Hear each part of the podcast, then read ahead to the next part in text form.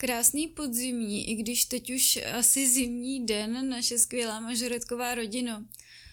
Soutěžní rok se nám plynule přehoupnul po mistrovství světa do dalšího ročníku a všichni jsme jistě ve velkém očekávání, jaký ten následující soutěžní kalendář bude. Nepochybuji však, že svá soutěžní čísla máte už dávno dané a nemálo z vás na jejich úplné podobě pracuje možná už od léta. Motivace do dalšího roku je vždy velká a všichni jste plní inspirace toho, co jste na soutěžích viděli a vám samotným to vnuklo zase třeba další a další nápady, které ještě nikdo z vás neviděl. Ve vítězích máte nové vzory a nebo dokonce vy sami tím vzorem pro někoho jste. Eh, je to touha a zároveň pohon, je to radost a zároveň tlak. Zůstanu aspoň tak dobrý, jako tomu bylo loni, nebo hm, dokážu být tak dobrý, abych se také mohl pišnit jednou z krásných medailí na krku? Každý máme své vlastní bubáky a nemusí to být vůbec pouze to, zdali budeme dost uvozovkách.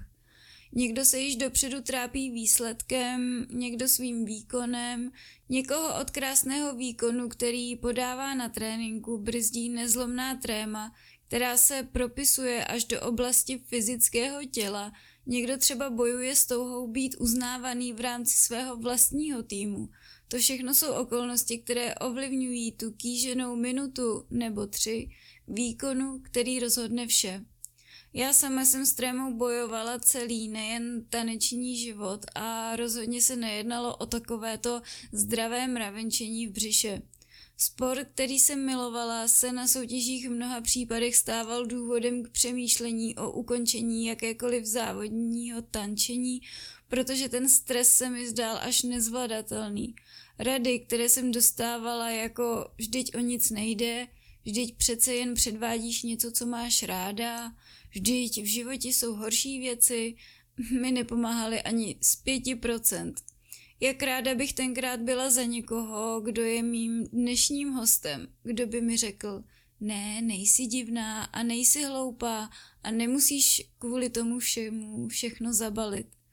Kdo by mi třeba i řekl, že mám na tyto pocity právo a kdo by mi navíc pomohl s mými strachy efektivněji bojovat.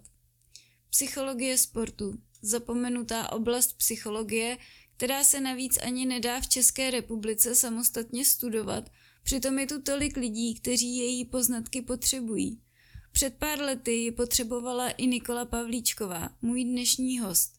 Statečná, úspěšná žena, která se rozhodla pomáhat sportovcům s tím, čím jí samotné nikdo pomoci nedokázal a která se pro získání důležitých vědomostí rozhodla jít studovat do zahraničí. Žena, kterou rozhodně většina sportovců potřebuje ve svém kariérním životě. Pojďte si společně poslechnout, jak správné nastavení mysli ovlivňuje náš výkon a co třeba vy sami můžete udělat pro sebe, abyste byli ještě lepší nebo abyste se cítili spokojenější. Dobrý den, Nikol. Děkujeme, že jste přijala pozvání do našeho podcastu. Povězte nám krátce, prosím, něco o sobě. Mm, jak už jsem zmínila předtím, vaše cesta za vzděláním nebyla tak úplně snadná a přímá, jak se může zdát. Co vás přimělo věnovat se tomuto odvětví? Dobrý den, já moc děkuji za pozvání. Uh, no když to vezmu postupně, co mě přimělo, tak já jsem dřív tančila, když jsem třeba závodila, tak jsem den předtím nebo ráno začala být nervózní, nevěděla jsem, jak si s tím mám poradit. Potom se to začalo propisovat i do tréninku a hledala jsem odpovědi. Hledala jsem odpovědi na to, jak si s tím poradit. A přemýšlela jsem nad tím, co já můžu zlepšit. A trenéři ty odpovědi taky neměli. Tak jsem potom zašla více pátrat a zjistila jsem, že ty odpovědi, které hledám, tak jsou v oblasti sportovní psychologie. Nicméně u nás v Čechách se to v tu dobu studovat nedalo, ani vlastně tak nějak dodnes pořádně nedá. Takže jediná cesta byla vydat se do zahraničí, a ta cesta vedla nejdřív přes, přes Ameriku, kde jsem si dělala psychologické minimum a potom do Skotska, kde jsem dodělávala sportovní psychologii. Takže ta cesta byla přes vlastně dva kontinenty, ale ta motivace zatím vždycky byla dozvědět se hlavně co nejvíc o sportovní psychologii a potom, potom se i vrátit zpět a pomáhat sportovcům tady u nás. Tak tomu se opravdu říká jít si za svým snem až uh, přes oceán. A strašně se mi to líbí. A když byste nám to měla přiblížit, jak vypadá vaše práce, vlastně pod pojmem psycholog si kdokoliv může představit cokoliv, záleží s čím má zkušenost nebo, nebo co slyšel.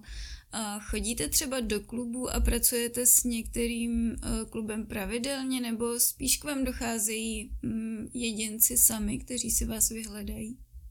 Ta práce je velice různorodá. Možná na začátek upřesním, že i přesto, že jsem psycholog, tak já se spíš spolíhám na praktické věci. Takže když ke mně někdo přijde, tak to spíš řešíme prakticky a vzdělání jsem si ještě doplnila o terapeutické výcviky, takže potom kombinuju to, co jsem se naučila v rámci psychologie, protože jenom psychologie je hodně teorie. Jo, když i člověk studuje psychologii jako takovou, vlastně i psycholog uh, není to potom úplně tak praktické. Psycholog často se spíš zaměřuje i na různé diagnózy a podobně, jo? že třeba pracuje i s lidmi, kteří trpí nějakýma poruchama, poruchama učení, ADHD a podobně. Já se spíš zaměřuju na tu praxi, jak pomoct těm lidem v praxi. Jo, takže je to u mě, u mě člověk úplně nenajde odpověď, třeba právě jestli má ADHD a podobně, to je potřeba jinde. Já už pak pracuji s těma praktickýma věcma, s tím, jak lidem pomoct, když se necítí dobře, co mají dělat na tom tréninku.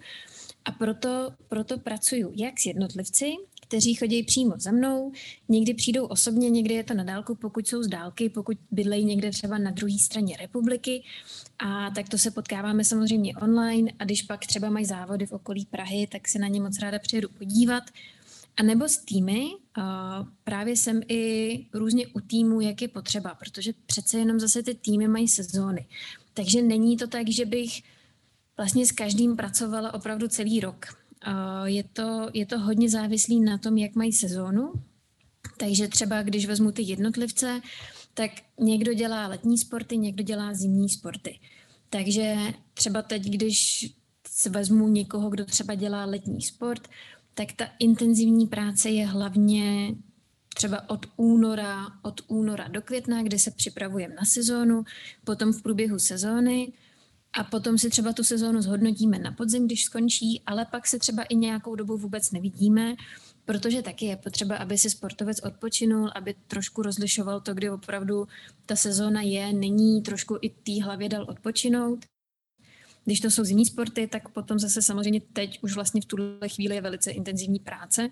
Stejně tak u sportů týmových, protože ty mají často, a když vezmu třeba hokej, tak ty mají sezónu, nebo i florbal, vlastně tenhle ten typ sportu, tak ty začínají sezónu právě třeba jako srpen, září a jedou až podle toho, jak se jim daří, tak když postoupí do playoff, tak jedou až třeba do dubna, do května takže tam zase ta práce je hodně takhle v průběhu roku, případně intenzivnější, když se třeba dostanou do playoff a bojují o titul.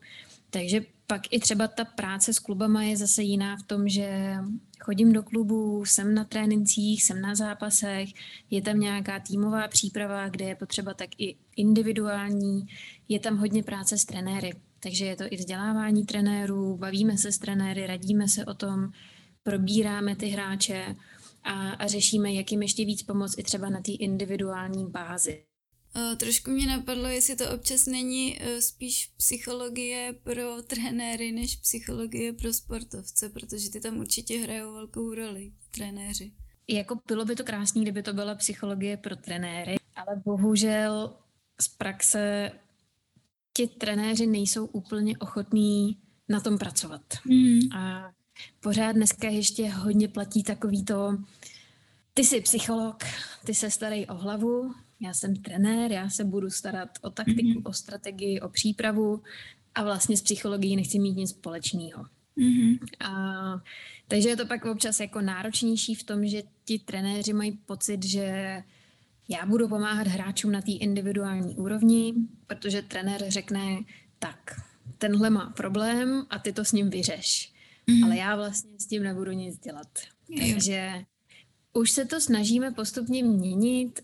Um, I je tady v Čechách, jsou tady různý, ať už třeba sportovní psychologové nebo i, i skvělý uskupení sportovních koučů, kteří se snaží ty tréninky vzdělávat, protože vědí, že to je strašně důležitý, vědí, že to u toho začíná, protože ten trenér je s tím sportovcem přece jenom nejčastěji. Já toho sportovce vidím třeba jednou za týden, v sezóně mm. si třeba dvakrát, dvakrát zavoláme tý, týdně, vidíme se, když jsou samozřejmě závody, tak pak třeba týden předtím to je opravdu jako intenzivní. Nicméně pořád poměrově toho sportovce vidím strašně málo oproti tomu trenérovi. A ten trenér samozřejmě může udělat strašně moc a, a bylo by skvělé, aby i, i vlastně všichni trenéři si uvědomili, že dneska už je to velká součást, že právě i ta hlava, i ta příprava, i to, jak oni ty tréninky vedou, jak se k tomu svěřenci chovají, jak ho podporují, takže je strašně důležitý. A bylo by fajn, kdyby se to ještě vlastně trošku posunulo v tom, že i ti trenéři se budou vzdělávat právě v té mentální oblasti, v tom, jak mají pracovat se svěřenci a, a vlastně bylo by to skvělé, protože by to pak i vedlo myslím si k větší pohodě vlastně všech sportovců, protože ten trenér by jim dokázal taky pomoct a nebyl by odkázaný jenom právě takhle na někoho externího, s kým si ten sportovec prostě popovídá hodinu, dvě hodiny týdně.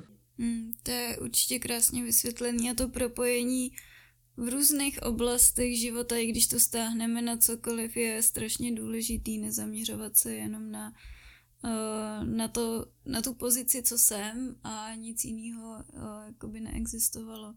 Je to opravdu hodně variabilní, ta vaše práce a liší se třeba i podle druhu sportu, například já nevím, že tanečníci potřebují jiný psychologický přístup než fotbalisté, nebo že skupinoví sportovci vyžadují jiný přístup než jedinci, tam, tam to asi jako platí. Základ se nelíší. Základ je, základ je vždycky stejný. Často, když ke mně přijde sportovec úplně nově, tak my vlastně nezačínáme u toho sportu.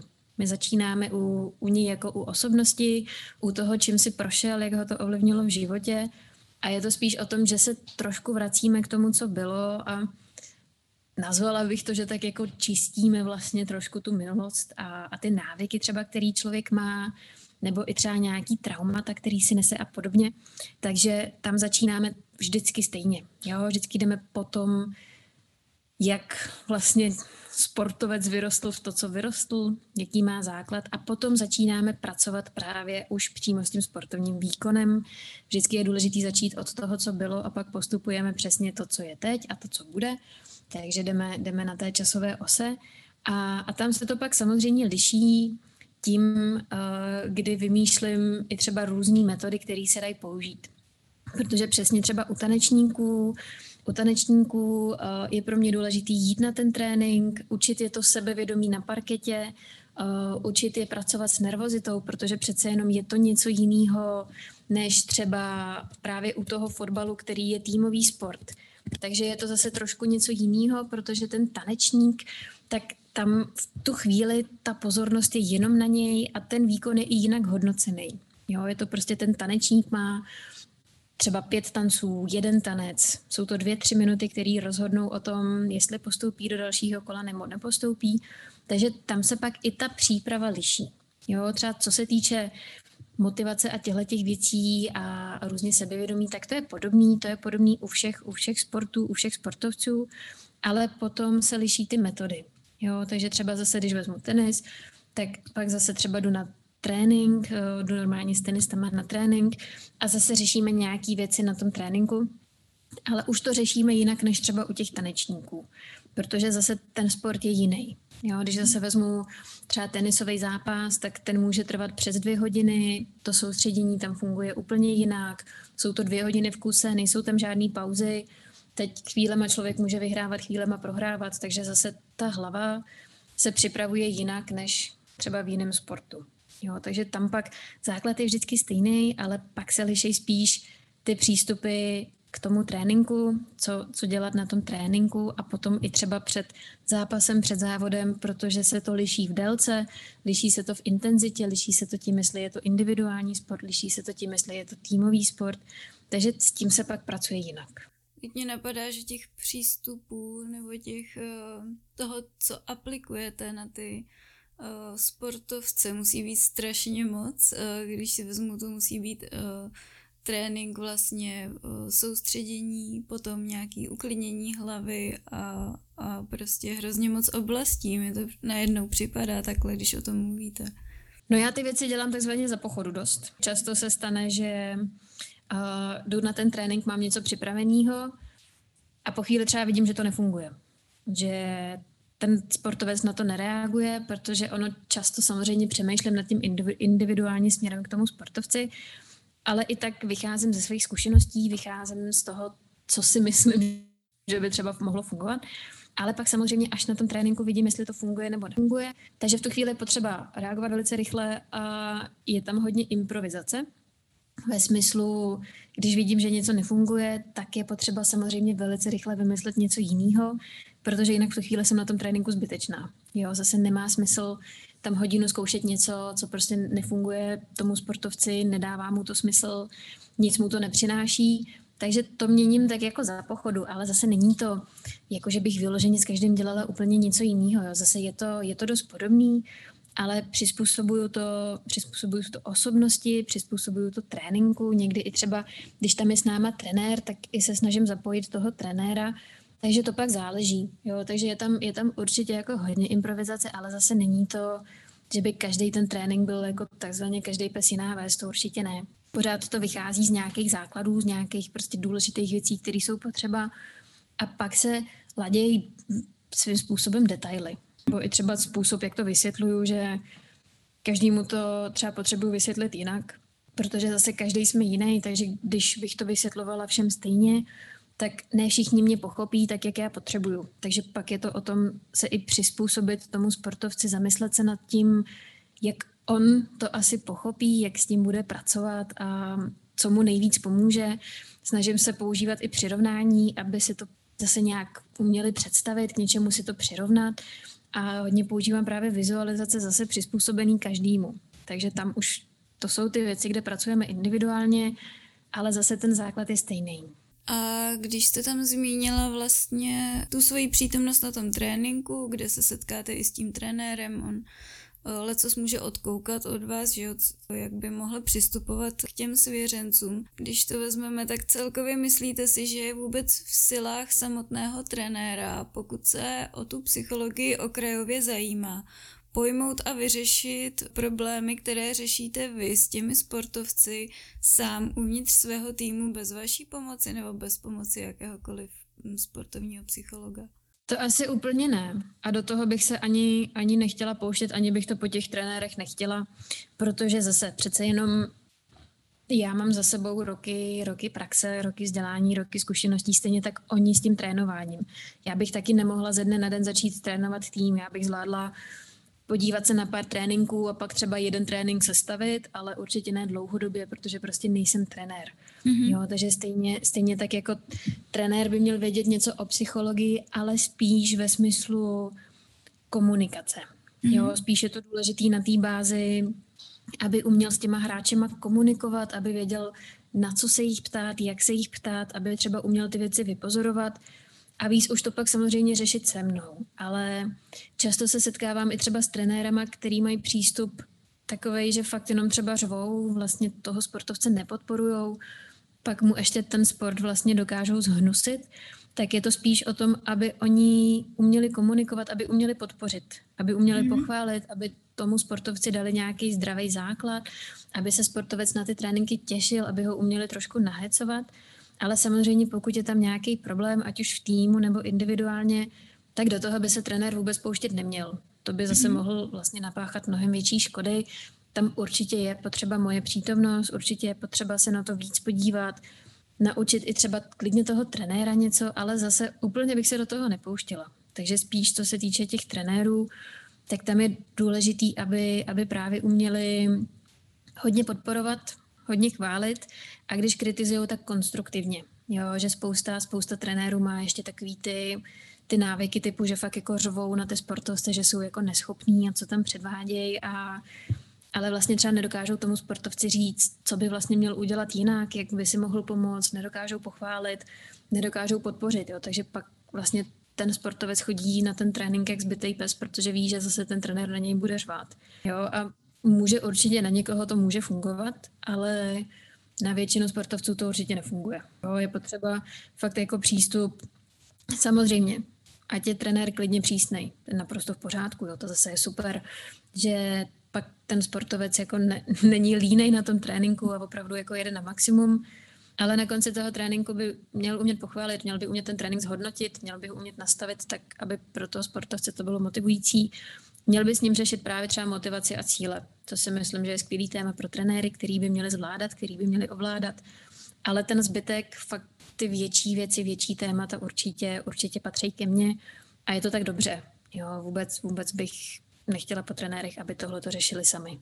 A jak velkou roli při tom samotném třeba už soutěžním, když to stáhnu na, ten, na, ten, na tu taneční oblast, která je nám teda blížší, jak velkou roli hraje třeba rodič při tom soutěžním výkonu? Je to jako trenéru, záleží, jaký je to typ rodiče. Takže samozřejmě velkou, protože ten sportovec s rodičem vyrůstá. Ten, mm-hmm. ten sportovec, pro něj rodič často je vzor, může to být velice blízký člověk a, a samozřejmě je tam důležitý. A zase záleží, jaký typ rodiče to je. Jestli je to přesně typ rodiče, který jenom kritizuje, nikdy nepodpoří, takže tanečník je vlastně nervózní z toho, že tam je rodič a co zase řekne. A nebo jestli je to velice podporující rodič, který fandí, který pomáhá se vším, co může. Takže zase záleží na osobnosti rodiče, na tom, jak je to nastavený, ale samozřejmě rodič může hrát velikou roli. Myslím si, že čím, když tanečník je mladší, čím mladší je, tím větší roli hraje rodič. Potom se to tak trošku mění a, a tu roli získává trenér. A pak je důležitější někdy třeba už pak i v dospělosti spíš ten trenér než rodič, protože rodič v tu chvíli už je opravdu jenom jako fanoušek.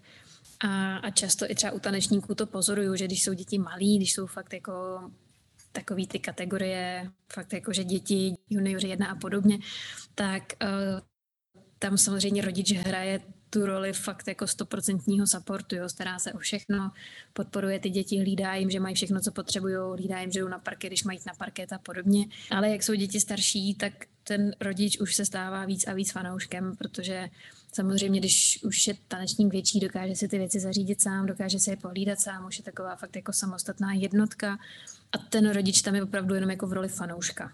A, takže tam pak přesně záleží na tom, jakou má rodič osobnost a zároveň jak to mají nastavený, v který moment ten tanečník se začne stávat víc a víc samostatným a ten rodič by si měl uvědomit, že ta jeho role samozřejmě víc a víc je fanoušek než, než trenér, než tam prostě pak nějaký jako opravdu kritik a podobně. A máte pocit v dnešní době, jestli uh, už je práce sportovního psychologa nějakou běžnou záležitostí, zvlášť u nás teda v České republice? Určitě už je to lepší. Určitě už se to rozhodně zlepšuje v tom, že už to není podle mě jako dřív, to bylo obrovský tabu. Jo, že když někdo, když někdo pracoval se sportovním psychologem, tak to bylo úplně jako nemluvilo se o tom, protože to bylo vnímané a s tebou je něco špatně. To si myslím, že už se dneska mění, že už opravdu víc a víc ty lidi chápou, že to je forma tréninku, že to není o tom, že je se mnou něco špatně, ale je to prostě forma tréninku. Stejně jako ti sportovci trénují tělo, tak je potřeba, aby trénovali hlavu. Jo, my vlastně v přeneseném jako slova smyslu jsme opravdu jako trenéři hlavy a řešíme ty problémy, které tam třeba nastanou. Co ale třeba vnímám jako nešvar dnešní doby, tak ono je rozdíl mezi sportovním psychologem a mentálním koučem kdy mentální koučové můžou být super, znám spoustu jako skvělých mentálních koučů, ale zároveň tam je problém ten, že mentální kouč koučuje. Takže on vlastně často nenabízí řešení, vysvětlení, on funguje, ta jeho práce je o tom, aby si na to ten sportovec přišel sám. Je to mm. hodně o tom, že on samozřejmě klade otázky, ale je to hodně založený na tom, aby si na to ten sportovec přišel sám, aby to tak nějak jako pochopil sám. A často tam chybí právě takovýto vysvětlení, co je zatím. Jo, když dám příklad, tak třeba někdo se připravuje na soutěž a bojí se, že třeba udělá chybu.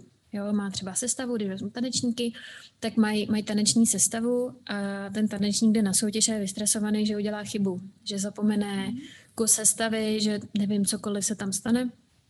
No a ten mentální kouč k tomu přistupuje tak jakože tak, tady je chyba, tak pojďme se vypořádat s tou chybou teď a tady v přítomnosti, co pro to můžeš udělat, jaký jsou třeba ty metody, techniky, které můžeš použít na to, abys jako eliminoval ten strach z té chyby. Ale já jako psycholog, jako sportovní psycholog, tak já vlastně řeším, proč ten člověk vůbec má ten pocit toho, že udělá tu chybu. Kde to vzniklo? Kde vůbec vznikl ten pocit toho, že udělá tu chybu? Takže třeba někdy se vrátíme vyloženě, že mohl být v dětství hodně kritizovaný. Nebo třeba mhm. doma, doma byly tresty za to, když přesně udělal chybu, a přinesl třeba špatnou známku ze školy, tak přišel nějaký trest, nadával mu třeba prostě, že nevím, že je úplně blbý a co, jako cokoliv vlastně. A nese si tohleto v sobě. Nese si tuhle, tenhle ten mechanismus, tenhle ten vzorec, že prostě když udělám chybu, přijde trest. A pak se samozřejmě na té soutěži bojí toho, že udělá tu chybu. Ale ono často to třeba není jenom o té soutěži, často ten člověk prostě se bojí obecně v životě, že udělá chybu a je potřeba řešit to.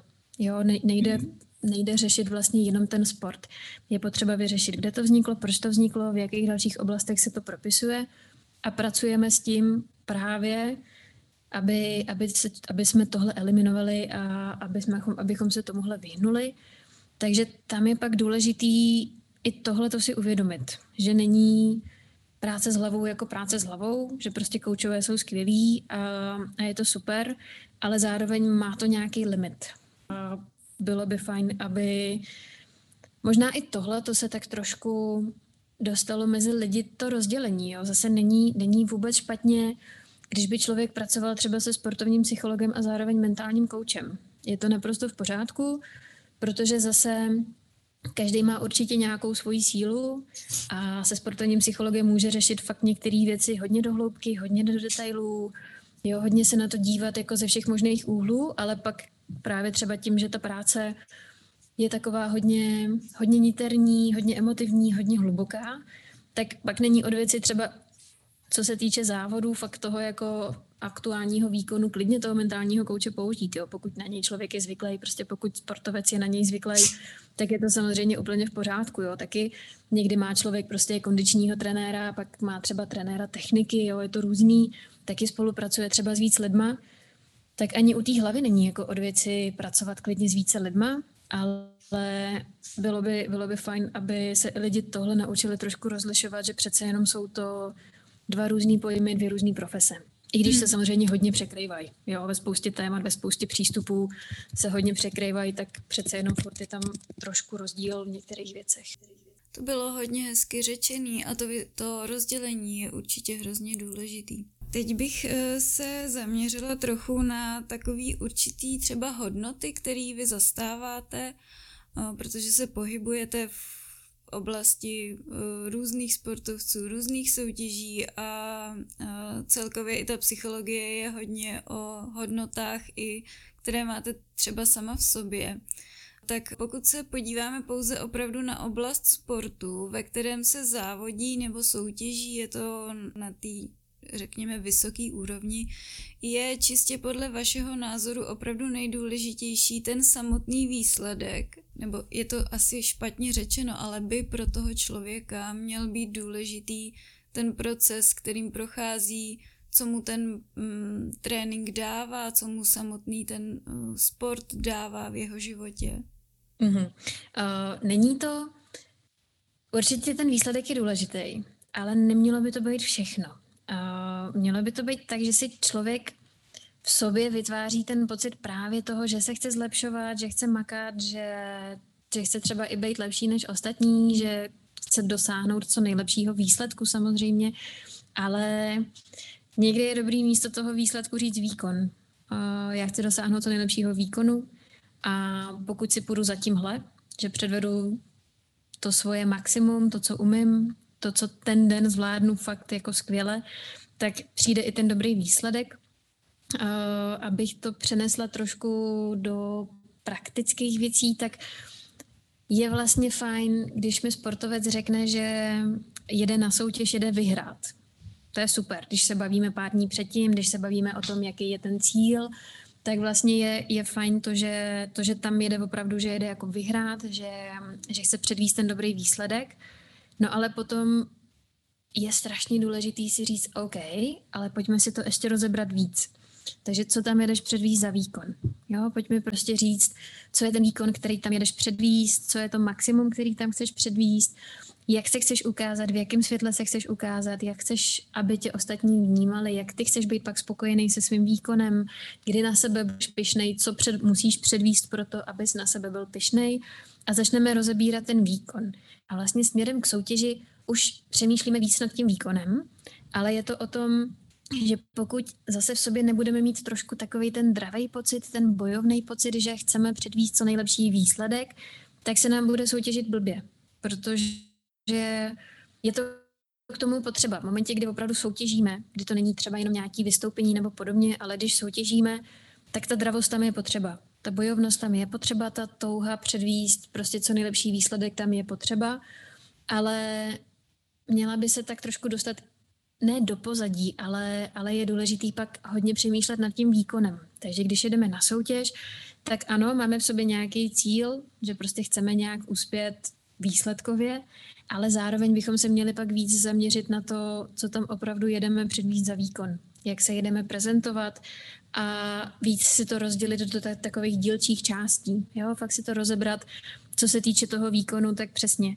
Jo, jak, jak chci jet, jakou chci, jak chci jet technicky, jak chci, jaký chci mít výraz, um, jo, jak chci, aby se mi to podařilo a přemýšlíme hodně nad tím výkonem.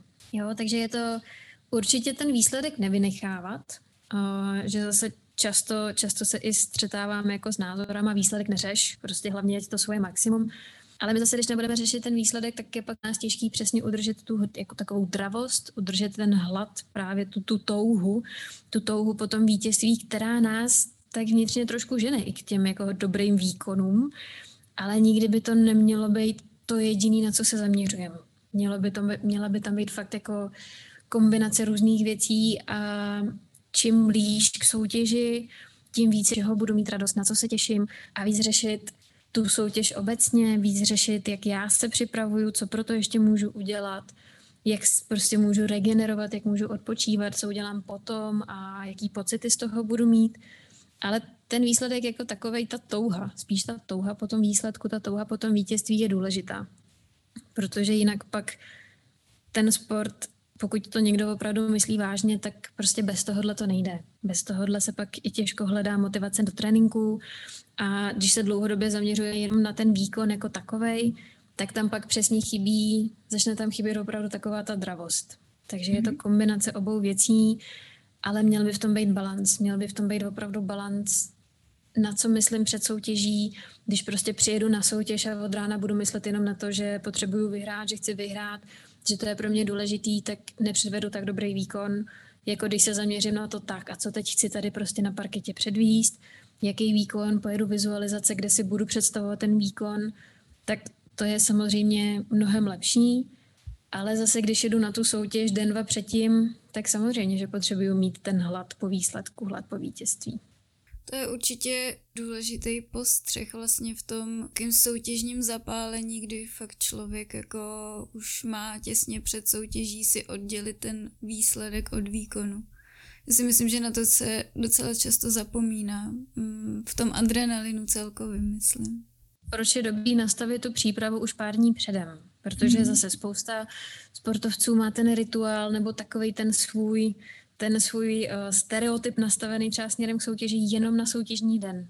Mm. On by měl být nastavený už třeba fakt na celý dva dny předtím. Co udělám dva dny předtím, co udělám den předtím, kdy si nachystám věci a prostě přesně, co pak budu dělat v soutěžní den.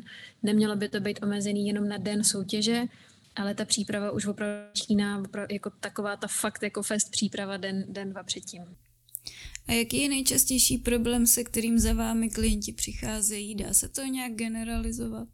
No, ne úplně asi, že nejčastější, ale, ale vždycky je to taková ta klasika v soutěži nepředvádím takový výkon jako na tréninku. V závodě nepředvádím takový výkon jako na tréninku, nedaří se mi v závodech, nedaří se mi na soutěžích, co s tím. Takže to jsou takový ty nejčastější, vlastně nejčastější zadání. Prostě chci, aby se mi víc dařilo, nedaří se mi, co s tím. Tam asi bude velká role nervozity. Tam, je, tam jsou pak různý, tam jsou pak opravdu různý už věci. Je to, je to často tím, že člověk samozřejmě chytí, chytí tak jako nervy předtím, ale může to být i ten pravý opak, že se vlastně člověk nedokáže vůbec jako nabudit, nemá ani nervy, ale zároveň i vyplej a nedokáže, nedokáže se nabudit natolik, aby podal dobrý výkon. Takže tam pak jsou často dvě věci. Přesně je to ta nervozita, to, že se člověk víc jde přesně zaměřit na to, více prostě zaměřuje na ten výsledek, na to, že trenér ho třeba k něčemu tlačí, on sám vnitřně má to nastavení, že prostě potřebuju uspět a začne přemýšlet negativně. Ani ne třeba úplně, že by byl pod nějakým jako tlakem, ale přesně začne přemýšlet, ježiš, tak já udělám chybu, co když udělám chybu a už ty myšlenky se začnou strašně stáčet k takovému Není to vyloženě třeba nervozita, ale je to přesně to, kdy ten člověk začne mít fakt jako různý, různý obavy, začne přemýšlet, co si o něm kdo řekne, co o něm mm. řekne trenér a jestli to vlastně vůbec má smysl, aby tohle dělal. A už pak do takového úplně začarovaného kruhu. A, a nebo je to přesně to, že přijede na soutěž a, a vlastně je takový jako vyplay, jak kdyby to celý pozoroval z dálky. Mm. Že pak jde, jde soutěžit a, a je vlastně nedokáže se pomalu ani usmát, protože vůbec není napojený sám na sebe není, není vůbec v tom přítomném okamžiku a, a je to přesně tak jako z dálky úplně, kdyby se pozoroval a i pak třeba i na tom parketě i tanečníci pak působí, jak když jsou prostě fakt úplně někde jinde. A no, kdybychom se otočili k té trémě třeba, existuje nějaká obecně praktikovatelná rada, jak ji zvládat? Nebo co si myslíte o takových, o nich zmiňovaných, o kterých jsem mluvila v úvodu, že vždyť o nic nejde, no protože těm tanečníkům o něco jde, že jo? Nebo těm sportovcům jako celkově, když do toho no, dávají tu celoroční přípravu. No, tréma jako taková je komplexnější téma, ale když vezmu takové ty obecné věci, co by měl, co by měl každý dělat, co mu s tím může pomoct, tak přesně. První věc je dávat maximum do tréninku v průběhu roku. Protože často i tréma vznikne z toho, že ty lidi podvědomě vědí, sportovci podvědomě vědí, že třeba proto neudělali maximum, že něco nemají natrénovaný tak, jak chtěli. Takže už to začíná u toho, jak si rozvrhnu tu sezónu a, a jak fakt trénuju. Jo, že spoustu lidí třeba věci, které až tolik se jim nechtějí trénovat, tak samozřejmě odkládají, odkládají to směrem k soutěži a trénují ty věci na poslední chvíli. A, ale ono je potřeba to fakt jako trénovat v průběhu sezóny, aby si člověk byl jistý. Takže už to začíná u tréninku a jak, jak mám naplánovaný tréninky, jak mám rozvržený tréninky, kolik toho dávám do tréninku, jak nad tím přemýšlím, jak mám nastavenou i tu motivaci, jak mám nastavený cíle. Takže určitě tréma začíná už u tématu tréninky, což by se na první pohled zdálo, jako že spolu nesouvisí, ale souvisí. Takže tam je nějaký základ. A, a potom, čím více blíží soutěž, tak pak je důležitý přesně identifikovat, z čeho mám, co, co mi způsobuje ten stres a nervozitu, co mi způsobuje přesně to, že jsem z toho nervózní. A fakt je potřeba si říct, OK, teď když třeba vezmu fakt jako cítím nervozitu, tak každý, každý tanečník by si měl položit otázku, cítím nervozitu, že co? Z čeho? Z čeho jsem nervózní? Je strašně důležitý určit, z čeho ta nervozita pramení. Takže jestli je to o tom, jsem nervózní, že neuspěju, jsem nervózní, že udělám chybu, vlastně z čeho jsem nervózní. A není vůbec od věci klidně si i ty věci tak jako sepsat, trošku si to sesumarizovat, sesumarizovat a, a zamyslet se nad tím, co mi opravdu způsobuje ty pocity. Protože to u každého může být jiný. No a potom je potřeba s nima pracovat. Takže ten základ je, že si je pojmenuju a pak s nima pracuju. Takže už nějakou dobu, klidně týden, dva, před soutěží si začnu dělat vizualizace. Že večer si lehnu a představuju si ten výkon. Pustím si klidně tu hudbu a, a pouštím si tu hudbu a představuju si ten výkon tak, jak ho chci zatančit. To znamená, že opravdu jedu klidně choreografii a, a pustím si tu hudbu a představuju si sebe, tom soutěžním, soutěžním kostýmu, to jak, to, to, jak vypadám, jak to chci předvíst, ale zase ne, aby to bylo nerealistický. Ať je to opravdu to, co umím, to, co je to moje maximum, to, co já můžu předvíst. Jo? Takže pokud, když vezmu třeba točky, tak když umím udělat trojitou točku, tak asi najednou tam nepředvedu jako těch toček pět.